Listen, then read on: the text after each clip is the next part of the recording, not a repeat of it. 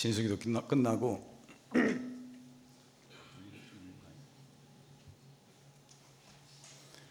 이 마이크가 제가 얘기를 하다 보면 저쪽으로는 거의 시선을 못 돌려요. 그래서 항의가 들어왔어. 이쪽을 좀 봐달라고. 근데 마이크가 여기에만 있다 보니까 이 고개가 일로 가면은 말이 끊어져요. 내가 연구를 해보니까 이게 연- 원인이 여기 있구나. 그래가지고 이제 의논한 끝에 이 마이크를 두 개를 놨습니다. 근데 좀, 좀 울리는 것 같은 울, 울리지 않아요? 어떤가요? 예? 괜찮아요?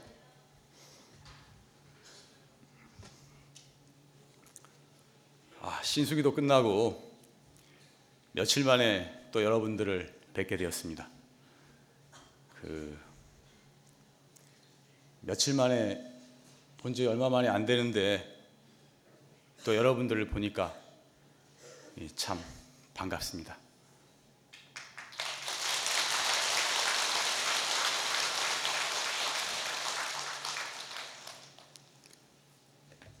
이번에 제가 신수기도를 제가 했는데 여러분들 신수기도 많이 동참하셨나요? 아, 그 뭐야 그 아직도 그 마지막 날에 그 열렬한 환호와 박수를 저는 아직도 잊지 못하고 있어요. 아마 내 생각에 이 용화사 스님만이 아니라 이 대한민국 모든 스님 중에서 그렇게 열렬한 박수와 환호를 받은 사람은 아마 나밖에 없지 않을까.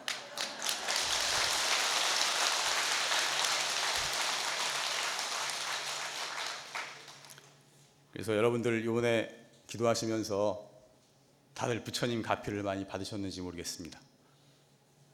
저는 기도를 하면서 상당히 가피를 많이 받았다고 느꼈습니다. 그 어떤 업장이 좀 소멸되는 것 같은 느낌? 뭔가 좀 장애가 없어지는 것 같은 느낌? 이런 걸 좀 받았어요. 그래서 이 기- 이번에 기도를 마치고 나서 제가 느낀 점이 어, 부처님께 기도를 하면 반드시 효과가 있다 하는 것을 느꼈습니다. 우리가 어떤 소원을 이루기 위해서 기도를 할 때 설사 그 소원을 이루지 못했다 하더라도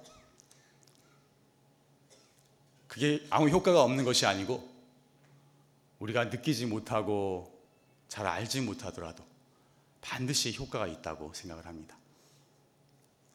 우리가 모르는 중에 우리의 업장이 소멸되고 나쁜 애군이 없어지고 뭔가 나쁜 게 없어져요. 그리고 그 우리가 드린 정성이 없어지는 것이 아닙니다. 그 정성이 결국은 쌓여서 나중에 좋은 결과로 나타나게 되는 것입니다. 그래서 우리 불자들은 한 번씩 기도하는 게 꼭 필요하지 않은가? 참선하는 사람들도 이 선방에 앉아 있는 것도 중요하지만 이 정진이 잘 안 되고 장애가 있고 이럴 때는 좀 기도를 해서 장애도 없애고 신신도 내어가면서 공부를 하는 것이 더 도움이 되지 않을까 이런 생각을 했습니다.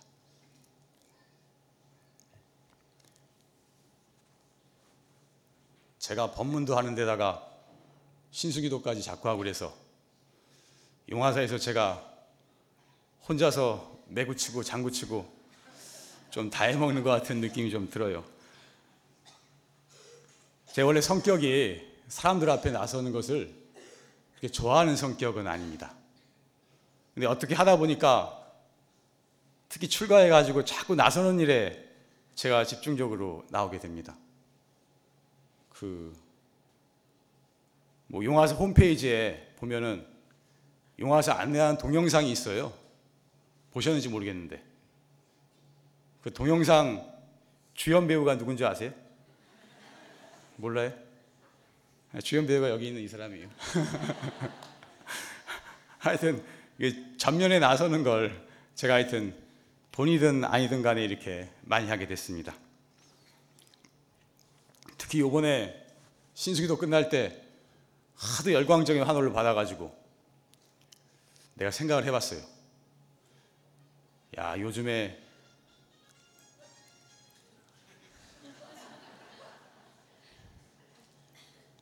아이돌 스타가 인기가 대단하다 그러는데 뭐 동방신기, 소녀시대, 슈퍼주니어 뭐 이런 이런 아이돌 스타 인기가 대단하다 그러는데 내 인기에 비하면 그건 저리 가라라고 내가 그런 생각을 했는데. 이 생각을 해보니까 내가 사주팔자에 좀 스타 팔자가 있는가 그런 생각을 했어요. 예?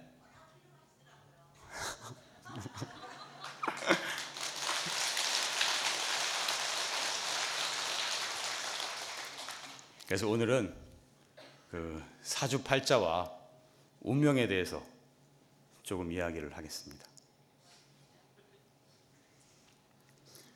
어제가 입춘인데 어제가 입춘이고 이제 새해 들으니까 그 우리나라 사람들은 뭐 새해 운세 보는 거 좋아하고 사주 보는 거 좋아하고 뭐 이런 거 뭐 무당 다니는 사람들도 있고 그래서 점 치는 것도 좋아하고 그렇게 많이 합니다. 근데 이제 특히 다른 종교인보다 우리 불자들이 그런 걸 좀 많이 하는 편이 아닌가 이렇게 싶어요. 근데 이제 그런데 저는 한 번도 제가 가가지고 뭐 사주팔자 보고 점치고 그래 본 경험은 없어요. 없는데 그런데 갔다 온 다른 사람들 얘기를 종합해서 제가 들어보면 이 맞는 부분도 꽤 있고 또 좀 안 맞는 것도 있고 뭐 이런 식으로 얘기를 해요. 근데 제가 전체적으로 놓고 볼 때는 이런 사주팔자나 뭐 점집이나 이런 데 가서 보면은 과거 일은 잘 맞습니다. 과거 일은 상당히 잘 맞아요. 뭐 어떤 때는 뭐 뚫고 맞춘다고 뭐 그런 사람도 있는데 근데 과거 일 잘 맞는다고 미래 일도 잘 맞느냐? 안 그래요. 미래 일은 많이 틀려요.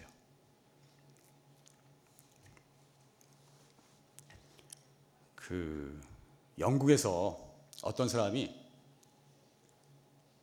이 세계적인 점성가들이 있어요. 세계적으로 예언을 잘하는 사람들, 세계적인 예언가들, 점성가들이 예언한 것을 이것이 얼마나 맞는가 하는 것을 조사한 적이 있어요. 조사를 했는데 이제 세계적으로 유명한 예언가들, 점성가들이 올해는 무슨 일이 일어날 것이고 무슨 일이 일어날 것이고 막 예언하고 그래요. 근데 그런 걸 이제 수집을 해서 과연 그 해나 그 다음에 몇 년 내로 그런 일이 일어났는가 이런 거 갖다가 이제 조사를 했어요. 몇 프로나 맞는가를 조사를 했는데 몇 프로쯤 맞을 것 같아요?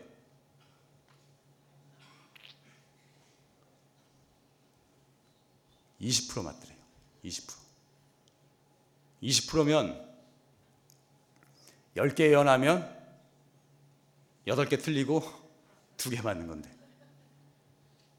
사실 그 정도면 저도 그 정도는 할 수 있을 것 같아요 사실. 일반 사람들도 보통 사람들도 아마 대충 그냥 굴려서 얘기하면 한 10개 중에 2개 정도는 맞을 것 같아요. 그런데 그래서 어떤 사람이 만약에 예언을 한 가지를 딱 맞춰가지고 유명해졌다. 아주 용한 사람이라고 해도 또 다른 일을 또 예언하게 되면 또 대부분 틀리게 되고 그래요. 왜 미래 일은 이렇게 자꾸 틀리느냐 하면은 이 앞일이라든지 우리의 운명이라든지 이런 것이 딱 고정되어 있는 것이 아니기 때문인 것입니다. 만약에 딱 고정되어서 결정되어 있는 것이라면 이 사주를 본다든지 점을 친다든지 그래서 거의 다 알아맞힐 수도 있을 거예요. 그렇지만 우리의 앞길이, 앞길이 우리의 운명이 이 고정불변하게 딱 정해진 것이 아니에요. 우리의 운명은 바뀌게 돼 있습니다. 무엇에 의해서 바뀌느냐 하면 바로 우리의 마음씀에 의해서 바뀌게 되어 있는 것입니다.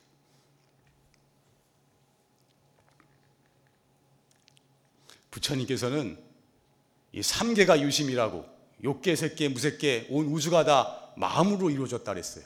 다 마음으로 이루어진 거라 사실은 우리의 현재의 모습도 우리의 과거의 마음씀으로부터 우리가 마, 어떻게 마음을 쓰고 살았냐에 따라서 오늘의 우리의 모습이 생긴 거예요. 과거에 어떻게 마음을 쓰고 살았냐에 따라서 이러한 몸을 받고 이러한 부모를 만나고 이러한 지능을 가지고 이러한 재주를 가지고 이렇게 이렇게 된 것이고 또 지금 내가 어떻게 마음을 쓰냐에 따라서 우리의 운명이 달라지는 것입니다. 그래서 이야기를 하나 하면은 어, 옛날에 어떤 비구스님이 산중에 살았어요. 어린 삼위승을 한 10살 정도 먹은 삼위승을 데리고 살았는데 이 비구스님 스님이 신통이 있는 스님이라 하루는 그 어린 삼위의 얼굴을 보니까 딱 일주일 후에 죽을 죽을 운명이라는 것을 봤어요. 그래서 생각을 해보니까 아이가 절에서 죽어도 곤란하고 또 죽으면 부모가 애 관리를 잘못했다고 항의를 할 수도 있고 그래서 생각 끝에 이 아이를 부모한테 보냅니다. 너 한 열흘만 집에 갔다 오너라. 그러니까 아이는 좋아서 좋아서 집에 갔어요. 집에 갔다가 열흘 되니까 아이가 돌아왔어요. 그러니까 이 스님이 깜짝 놀란 거예요. 아니 자기가 볼 때 틀림없이 일주일 만에 죽게 돼 있었는데 왜 안 죽고 돌아왔을까? 그래서 걔한테 따져 물었어요. 너 가는 도중에 무슨 일 없었냐? 혹시 뭐 좋은 일 한 일 한 일 없었냐? 자꾸 따져 물었으니까 어, 별로 할일 그런 거 없었는데 없었는데 그러다가 자꾸 따져 물으니까 한 가지 생각나는 게 있다고. 이게 뭐냐고. 그러니까 자기가 집에 가다가 큰 비를 만났대요. 큰 비를 만나서 개울에 물이 넘쳐가지고 물이 이제 옆길로 막 옆으로 막 이제 가는데 가다 보니까 그 물길이 이 개미 구멍 안으로 들어가더라는 거예요. 개미 구멍 안에 들어가서 개미들이 막 떠내려가서 죽고 있더라는 거예요. 그래서 이제 자기가 절에 살면서 스님한테 생명을 죽이지 말고 살려줘야 된다고 이런 말 들은 게 생각이 나서 이제 그 물길을 이제 개미 구멍 안에 들어가지 않도록 물길을 돌리고 그 짝대기를 놔가지고 그 개미가 이 물길을 건너가도록 그렇게 해놨대요. 그러니까 이제 그 개미 구멍에 있는 개미가 떠내려가지 않고 그 짝대기를 타고선 이 수만 마리가 그 그걸 건너가지고 이제 넘어갔다는 거예요. 그러니까 그 말을 듣고 나서 이 스님이 무릎을 탁 쳤어요. 야 그거다. 네가 원래 일주일 만에 딱 죽기로 돼 있었는데 그 수만 마리의 개미를 살리는 바람에 그 마음씀 하나로 너 지금 그 운도 다 없어지고 얼굴이 장수할 운으로 장수할 상으로 바뀌었다고 그렇게 얘기를 했대요. 이 이야기가 뜻하는 것은 아까도 말했지만 우리의 운명이 완전히 결정된 것이 아니고 우리의 마음씀에 의해서 우리의 행동에 의해서 변화될 수가 있다는 것입니다. 예를 들어서 설사 사고를 당하고 무슨 횡액을 당하고 무슨 나쁜 일을 당할 그럴 그럴 나쁜 운이 있는 사람 그런 운이 있는 사람이 있어요 있기는 왜냐하면 과거에 잘못한 게 있기 때문에 있다 하더라도 그런 사람이 항상 기도하고 다른 사람한테 베풀고 어려운 사람들한테 찾아가서 봉사하고 그리고 계율을 지키고 참선 수행하고 살면 그런 나쁜 운이 없어지게 되는 거예요. 또 반대로 거꾸로 뒤집어서 말해서 만약에 아주 사주상으로 운이 아주 좋고 잘 나가고 뭐 다 잘 되게 그렇게 좋은 운을 가진 사람이라 하더라도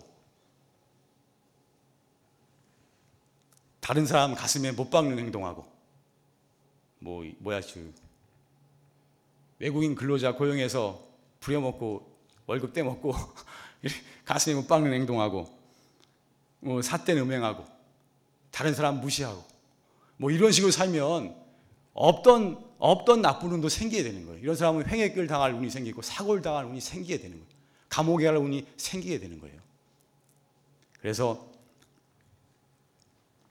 운이라는 것도 고정된 것이 아니고 우리 마음씀에 따라서 없던 운이 생기기도 하고 있던 운이 또 없어지기도 그렇게 하는 것입니다. 그래서 부처님께서 말씀하시기를 마음이 바뀌면 운명이 바뀐다 그랬어요. 마음을 바꿔야 운명을 바꾸는 것이고 마음이 바뀌면 운명이 바뀐다 그랬어요. 한번 따라해 봅시다. 마음이 바뀌면, 운명이 바뀐다. 한번 더 해볼까요? 마음이 바뀌면, 운명이 바뀐다. 그래서 마음을 바꾸지 않고 자기 앞길을 잘 되기를 바라는 사람은 어리석은 사람이에요. 우리가 바르게 마음 쓰고 바르게 사는 그 결과로서 잘 되는 일이 생기는 것이지. 그렇게 자기가 바르게 마음 먹고 바르게 행동하지 않은 채로 잘 되기만을 바라는 것은 어리석은 사람입니다. 지금 나에게 고난이 오는 것은 분명히 기억은 못하지만 과거에 남한테 해를 끼쳤기 때문이고 그 고난을 극복하기 위해서는 자기가 계속해서 바른 마음으로 살면은 그것은 결국은 없어지고 내가 지금 한 행동대로 내 마음 쓴 대로 그 좋은 과보가 들어오게 되는 것입니다.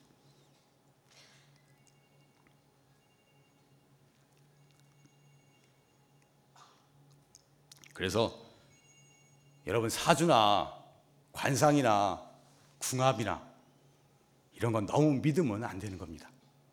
내가 하나도 믿지 말라 이건 아니에요.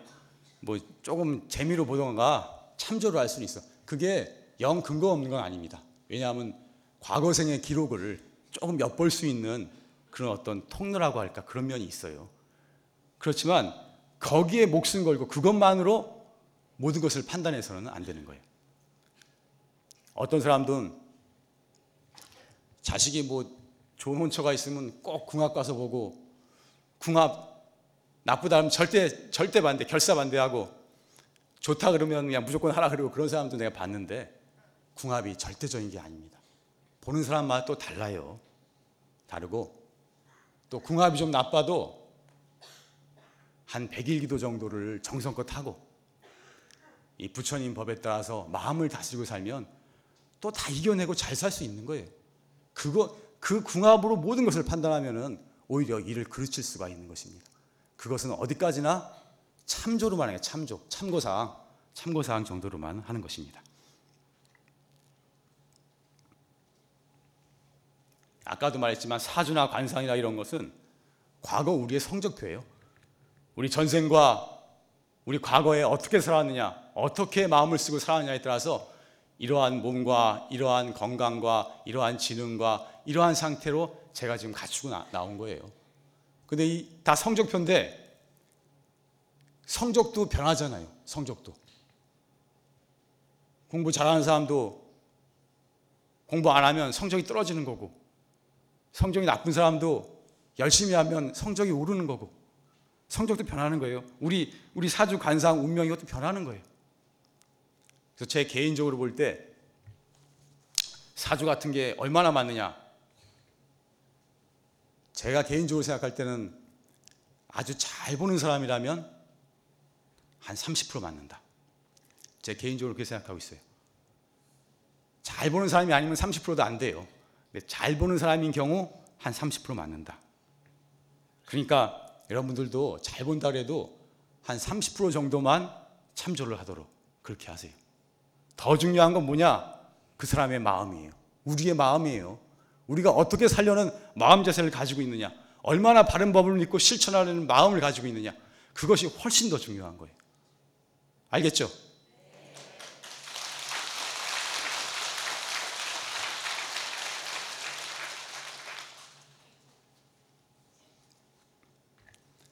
제가 학생 시절에 굉장히 별나게 살았어요. 진짜 유별 유별 유별나게 살았어요, 제가. 고등학생 때 불법을 만나 가지고 고등학교 고등학교 대학교 대학원 다닐 때까지 별나게 살았어요. 매일 머리는 안 깎았지만 진짜 스님보다 더 스님같이 살았어요.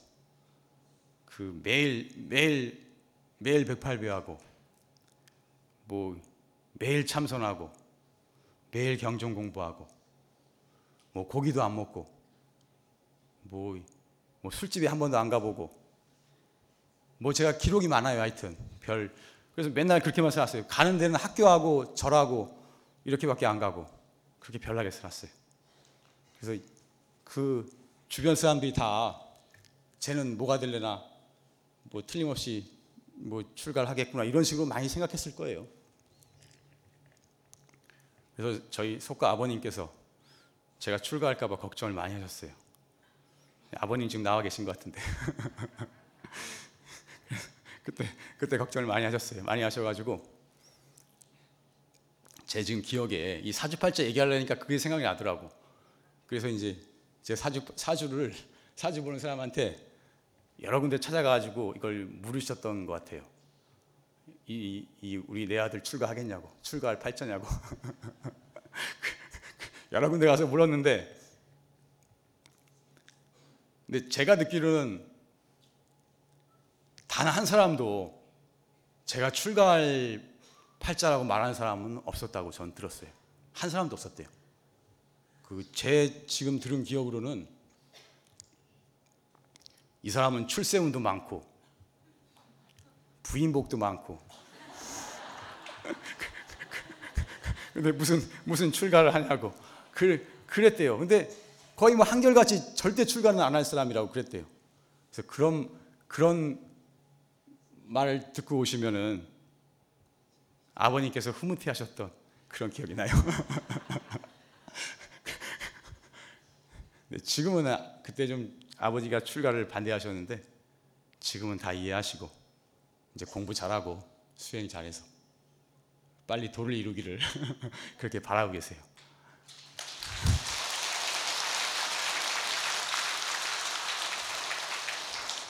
제가 박수 한번 쳐달라 그랬는데 미리 알고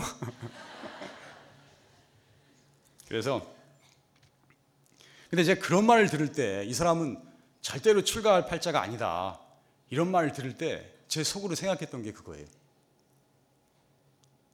아니 내 마음이 이렇게 확고한데 나는 이 길밖에 없다는 생각밖에 없는데 다른 것은 하고 싶지도 않고 할 마음도 없는데 특히 참선에서 이 되든 안 되든 이, 이 화두를 타파하고 이 대자유를 얻는 이 길이 정말 장부로서 목숨을 바칠 길이라는 이 생각이 너무나 확고한데 내 생각이 이렇게 확고한데 그 사주쟁이가 뭐라 그러는 게 무슨 관계가 있겠는가?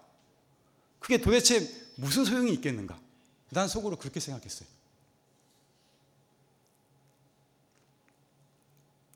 그랬거나 어쨌거나 사주, 사주 보는 사람하고 말하고 완전히 다르게 저는 출가를 했고 또 출가해서 이렇게 스타 팔자까지 이렇게 올라갔으니까 이게 지금 잘, 잘, 잘 나가고 있는 게 아닌가 싶습니다.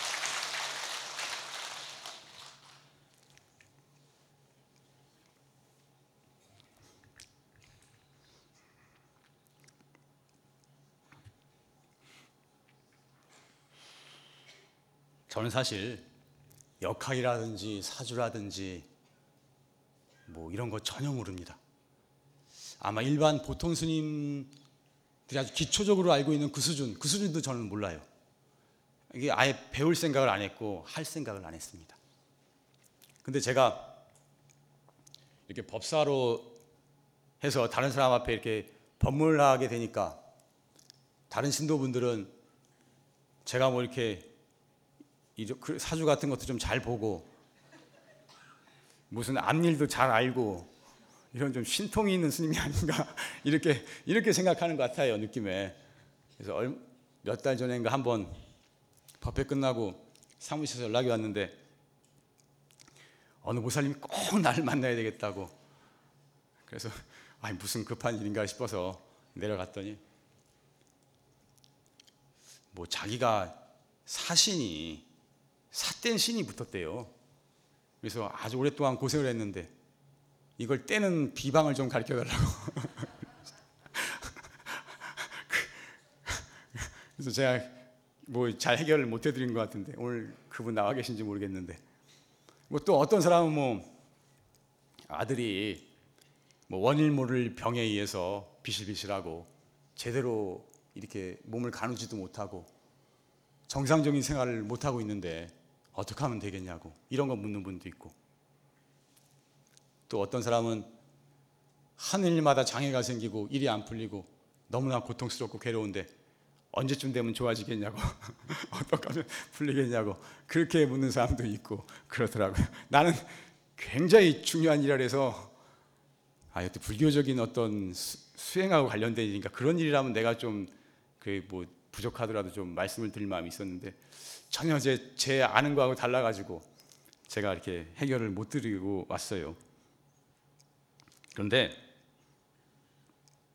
이런 문제는 이 인생의 근본 문제를 뭐 평생 아, 알지 못 알 수 없는 병으로 시달리고 뭐 그렇게 장애가 많고 괴로움이 많고 이런 이런 문제는 어디 가서 뭐 굿하고 부적수고 어서 뭐 기도 한번 하고 이런다고 해결되는 문제가 아닙니다. 이런 문제는 어떤 부처님의 정법에 의해서 근본적으로 마음을 바꾸고 근본적으로 이 삶의 태도를 바꿔야 되는 거예요. 내가 그 남을 해치고 다른 사람 가슴에 못 박고 살생하고 남에게 고통을 주었기 때문에 나한테 이런 고통이 오는 거예요. 반드시 남달리 유달리 고통이 많고 괴로움이 많고 어려움이 많은 것은 반드시 연유가 있는 것입니다. 그렇기 때문에 우리는 이 과거에 했던 그 빚을 다 갚기 위해서 이제 거꾸로 잘 살아야 돼요. 다른 사람한테 항상 베풀어야 되고 어려운 사람들을 위해서 항상 노력하고 봉사해야 되고 그 살생하지 말아야 돼요. 또 제가 언제 살생에 대한 이야기를 좀 할지 모르겠는데 이 살생 이 몸에 알 수 없는 알지 못하는 병이 오는 것은 불치의 병이나 원인 모를 병이 오는 것은 살생하고 관련이 대단히 많습니다. 살생 다른 생명의 몸을 해치고 다른 생명의 생명을 해쳤기 때문에 이 내 몸이 망가지는 과보가 오는 거예요. 이것이 이 문제가 현대 과학으로는 지금 밝혀지고 있지는 않지만 저는 앞으로 과학이 발전하면은 이 문제가 과학으로도 증명될 수 있다고 생각을 합니다. 지금 과학은 물질과 정신이 통한다는 걸 밝혀내고 있어요. 양자물리학에서 생각이 실체화된다고. 우리 생각하는 게 현실로 나타난다는 거 이게. 이, 이 나무고 이, 이 건물이고 이런 것들이 원래 있던 게 아니고 우리가 생각했기 때문에 나타난다는 거. 이게 불교 불교 사상이에요. 정신과 물질이 통한다는 거예요. 이 생명을 해치게 되면 그 생명이 죽으면서 고통스러워하고 미워하고 원망하는 마음을 갖는 거예요. 증오심을 가져요. 그 미워하고 원망하는 마음이 우리의 몸에 영향을 미치는 거예요. 야, 도저히 증명이 안 되는 지금 현대 의학으로 증명 안 되는 수많은 질병들 그 원인은 깊이 들어가면 거의 대부분 살생이 있다 해도 과언이 아닙니다. 그래서 다른 생명의 생명을 존중하고 다른 생명을 사랑하는 것은 결국 사실은 내 몸을 사랑하고 내 몸을 존중하는 거예요. 우리가 건강하고 좋은 몸을 받기에는 우리가 건강하고 좋은 몸을 받으려면 새 생생에 다음 생에도 그렇고 좋은 몸을 받으려면 살생하지 말아야 되는 것, 생명을 사랑하고 아껴야 되는 것과 깊은 관련이 있습니다. 이것은 제 체험에서부터 나온 이야기고 제가 이렇게 건강상에서 항상 장애를 받고 있는 것이 과거에 개행이 청정하지 못하고 살생의 잘못이 있지 않는가 저는 항상 그렇게 생각하고 있어요. 그래서 이 몸에 많은 장애가 오면은 이 절대로 살생은 살생하고 거리를 둬야 됩니다. 지나치게 육식을 많이 하는 것도 피하는 것이 옳습니다. 건강을 유지할 정도만 하고요. 그래서 살생하지 말고 삿된 음행하지 말고 계율을 지켜야 돼요. 그리고 항상 참회하고 기도하고 수행하고 이렇게 살아야 그런 인생의 근본적인 문제들, 평생 따라다니는 고통의 문제들이 근본적으로 해결되는 것입니다. 일시적인 방법으로 그런 근본 문제가 해결되는 게 아니에요. 근본 마음을 바꾸고 근본 생활의 태도를 바꿔야 하는 것입니다.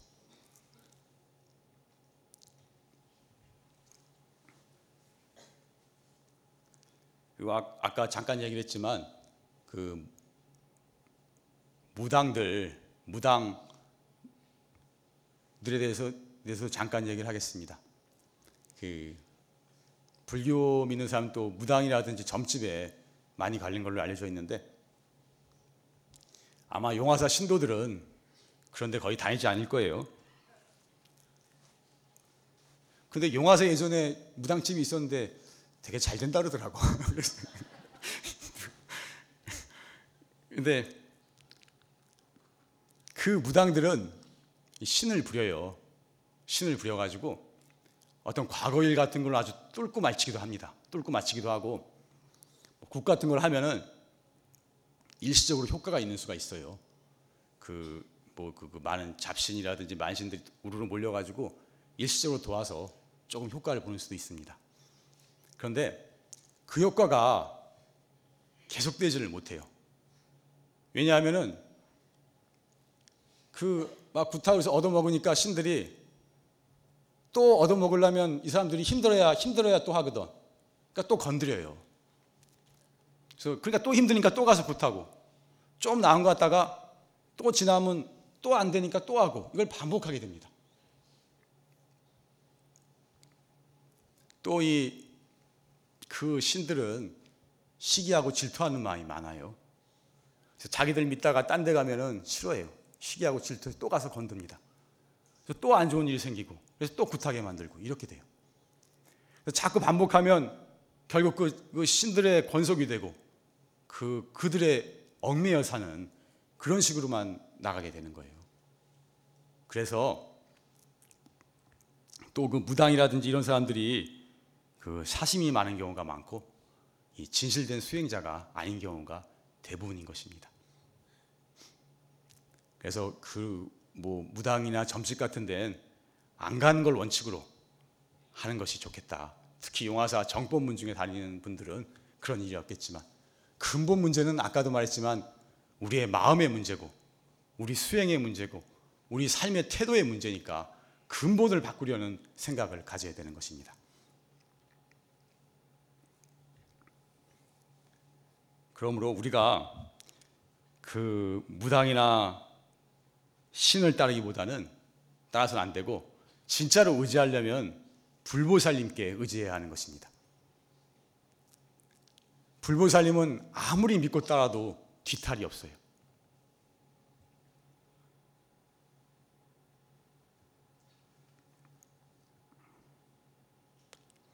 불보살님은 부처님은 나라는 생각 자체가 없는 분이 나라는 생각.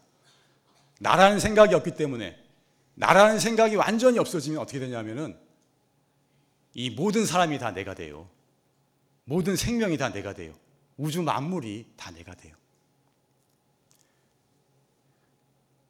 이 불보살님은 모든 사람이 모든 생명이 다 나라는 것을 확연하게 깨달은 분이에요. 그다음에 진정으로 모든 중생을 자기의 몸과 같이 이렇게 자비심으로 도와줄 수가 있는 것입니다. 그런 분들은 시기 질투하는 마음이 없어요. 왜냐? 나라는 생각이 없기 때문에. 나, 나, 내가 있고 남이 있고 내가 대접받아야 되고 내가 잘 돼야 되고 내가 뭐 남들한테 인정받아야 되고 이런 마음이 있으니까 나한테 안 하고 다음 사람 가면 시기 질투를 하겠지만 나라는 생각이 없기 때문에 시기하고 질투하는 마음이 없어요. 그래서 불보살님은 대가를 바라지 않고 끝까지 중생을 도와주시는 것입니다. 그래서 우리가 부처님을 믿고 계속해서 나가면 우리도 부처님처럼 우리도 부처님처럼 불보살님처럼 이 나라는 집착으로부터 벗어날 수 있도록 그렇게 인도를 하시는 거예요. 우리는 근본적으로 나와 남을 구별합니다. 이것은 이것은 나고 여기 있는 이놈은 나고 이, 이것은 나고 이건 다 남이에요 남. 남 우리는 나와 남을 구분해서 나는 나는 잘 돼야 되고 나는 대접받아야 되고 나는 인정받고 잘 먹고 잘 살아야 되지만 여긴 다 남이라 이건 뭐 어떻게 되든 무슨 짓을 당하든 상관이 없어요. 우리는 나와 남을 구별합니다. 그리고 나에 대해서 집착합니다. 그러나 부처님이나 옛날에 깨달으신 조사 스님들께서는 이 몸뚱이만이 이것만이 내가 아니라고 수도 없이 말씀하셨어요. 모든 사람이 다 나라고 모든 생명이 다 나라고 항상 그렇게 말씀하셨어요. 그래서 옛 선사께서 말씀하시기를 눈에 보이는 모든 사람이 다 나입니다. 다 나예요, 다. 밤하늘에 흐르는 무수히 많은 별들도 다 나의 모습이며 별들도 다 나예요. 흐르는 강물도 저 나무도 바위도 풀 한 포기도 온 우주 만물이 다 나 아닌 것이 없습니다. 다 항상 그렇게 말씀하셨어요. 다 나예요, 다. 이, 이 우리가 나라는 것에 집착하 이, 이것만을 나라고 생각하고 나와 남을 구분하기 때문에 다툼이 생기고 갈등이 생기고 시기 질투가 생기고 이것을 잘 되기 위해서 남을 해쳐서 죄를 짓게 되고 그래서 그 집착으로 인해서 진정한 마음의 자유를 얻지 못하고 완전한 마음의 평화를 얻지 못하는 것입니다. 그러나 이 나라는 집착으로부터 벗어나 이것만이 내가 아니고 모두가 나라는 것을 알게 되면 정말로 완전한 자비심과 완전한 마음의 자유와 완전한 마음의 평화가 가능한 것입니다. 우리가 불보살님을 믿으면 결국 이렇게 불보살님처럼 우리도 그런 길을 가게 되는 거예요. 그러므로 우리가 불보살님은 믿으면 믿을수록 우리는 좋아지는 것이고 발전하는 것이고 향상되게 되어 있는 것입니다. 그래서 아무리 믿어도 뒤탈이 없는 것은 이 불보살님, 부처님밖에 없는 것입니다.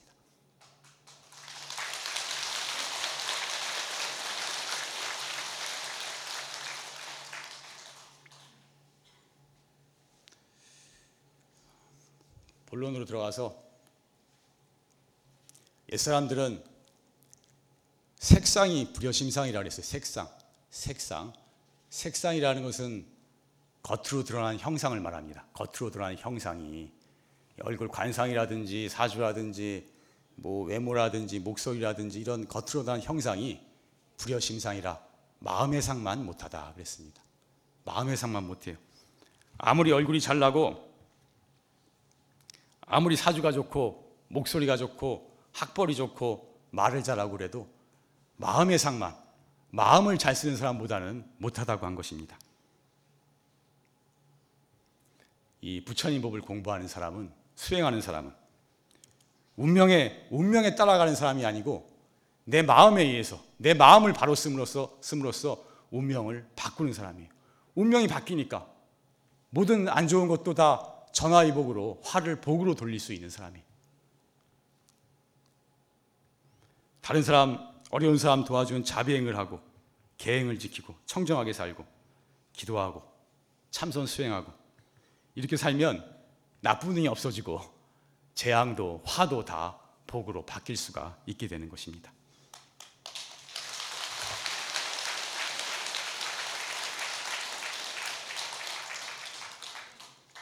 원래 부처님께서는 사주 보고 관상 보고 점치고 이런 거 하지 말라 그러셨어요. 예언하고 이런 거 하지 말라 그러셨어요. 그건 부처님 법이 아니에요, 원래. 부처님은 지금 불교인들은 그런 거 많이 하고 스님들을 그런 거 하는 사람으로 아는 사람도 많은데 원래 부처님은 그런 거 하지 말라 그러셨어요. 대신에 부처님 뭐라 그러셨느냐? 일심청정이면 국토청정이라. 일심 한 마음이 나의 한 마음이 청정하면 맑고 깨끗하면 국토청정이라 온 세상이 청정하다. 이렇게 말씀하셨어요. 부처님은 사주 보고 관상 보고 점치고 이런 걸 가리킨 분이 아니고 나의 이 한 마음을 밝혀서 내 마음을 깨끗이 해서 나도 깨끗해지고 온 세상을 다 밝히는 것을 이것을 가르치신 분인 것입니다. 나의 한 마음을 밝히는 것을 그것을 가르치신 분이에요. 이거 아주 중요한 말이니까 중요한 말이니까 한번 따라해 봅시다. 일심청정이면 국토청정이라. 나의 한 마음이 깨끗하면 온 세상이 깨끗하다. 부처님께서 가르치신 법은 그, 아, 이거 그건 아니, 아니. 그 가르치신 법은 그런 예언하고 운명에 따라가는 법이 아니라 나의 한 마음을 깨끗이 함으로써 내 인생을 다르게 하고 내 운명을 다르게 하고 이 세상을 모두 바꾸게 세상을 밝게 하는 그 법을 가르치신 것입니다. 이 한 마음 닦는 최고의 수행 방법이 뭐냐? 이 참선법인 것입니다.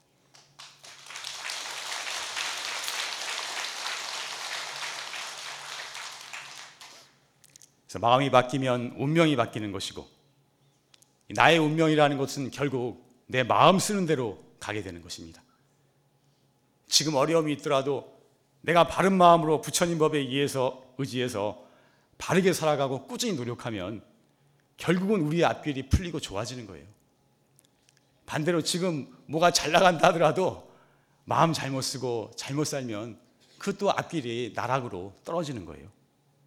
그러므로 결국 나의 운명이라는 건 어떻게 되는 것이냐? 결국은 내 마음 쓰는 대로 가게 된다는 거예요. 이게 내가 가지고 있는 진짜 소신인데 이것도 중요한 말이니까 한번 따라해 봅시다. 나의 운명은, 결국, 내 마음 쓰는 대로, 가게 된다.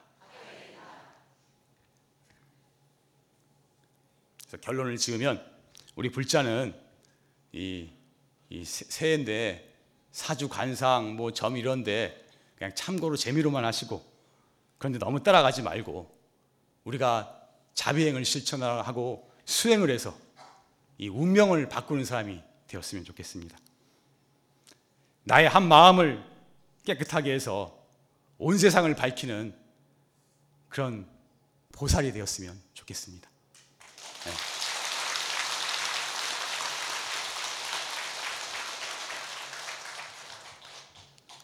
근데 제가 이번에 신수기도 하면서 그 마지막에 발언문을 했어요. 여러분들 기억하시겠지만 그 발언문은 원래 그 나홍 선사의 발언문입니다. 한자로 된 발언문인데 그 다른 절에서 나홍선사 발언문을 한자로 읽어요. 한자로 읽으면 아무 뜻도 모르고 감흥도 없어요. 또 한글로 번역한 것도 여러 개 있는데 그것도 어렵게 번역이 되고 잘 이렇게 마음에 와닿게 번역이 안 됐어요. 그래서 제가 나름대로 과감하게 좀 조정을 해가지고 우리말로 나름대로 마음에 닿게 상당히 좀 내식으로 번역을 해서 번역을 했어요. 그게 이번에 제가 기도 동안에 그 한 발언문입니다. 근데 그 발언문이 너무 좋다고 오늘 말이 들어왔는데 원주 스님이랑 후원해서 자원봉사자들이 그걸 이제 녹음을 해서 여기서 갔는데 이 소리가 막 잡음이 들리고 울리고 안 된대요. 그래서 그때 했던 게 녹음된 게 없다고 오늘 한번 지금 녹음하는 김에 해줬으면 좋겠다고 청이 들어와서 그, 그 나홍 선사 발언문 제가 했던 식으로 한번 하고 마치겠습니다.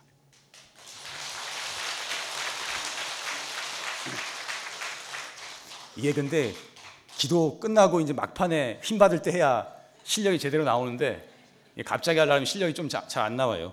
이해하시고. 원하노니 저는 세세 생생에 언제나 반야지에서 물러나지 않으며 우리 본사 서가모니 부처님의 용맹스러운 의지와 저비로자나 부처님의 큰 깨달음과 저문수 보살님의 큰 지혜와 저 보현 보살님의 광대한 행과 저지장 보살님의 한없는 몸과 저 관세음 보살님의 삼십이 응신으로 시방세계 어디에나 나타나서 모든 중생들을 불법에 들게 하며 내 이름을 듣는 이는 사막도를 면해지고 내 얼굴을 보는 이는 해탈을 얻게 되며 이같이 항사 겁을 교화하여 필경에는 모두가 성불케 되어지다.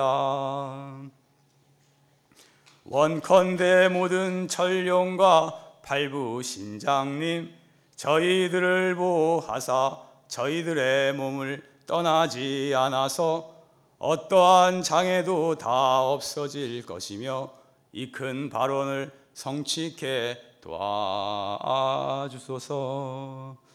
확실히 실력 발휘가 안 되네. 다음에 뵙겠습니다.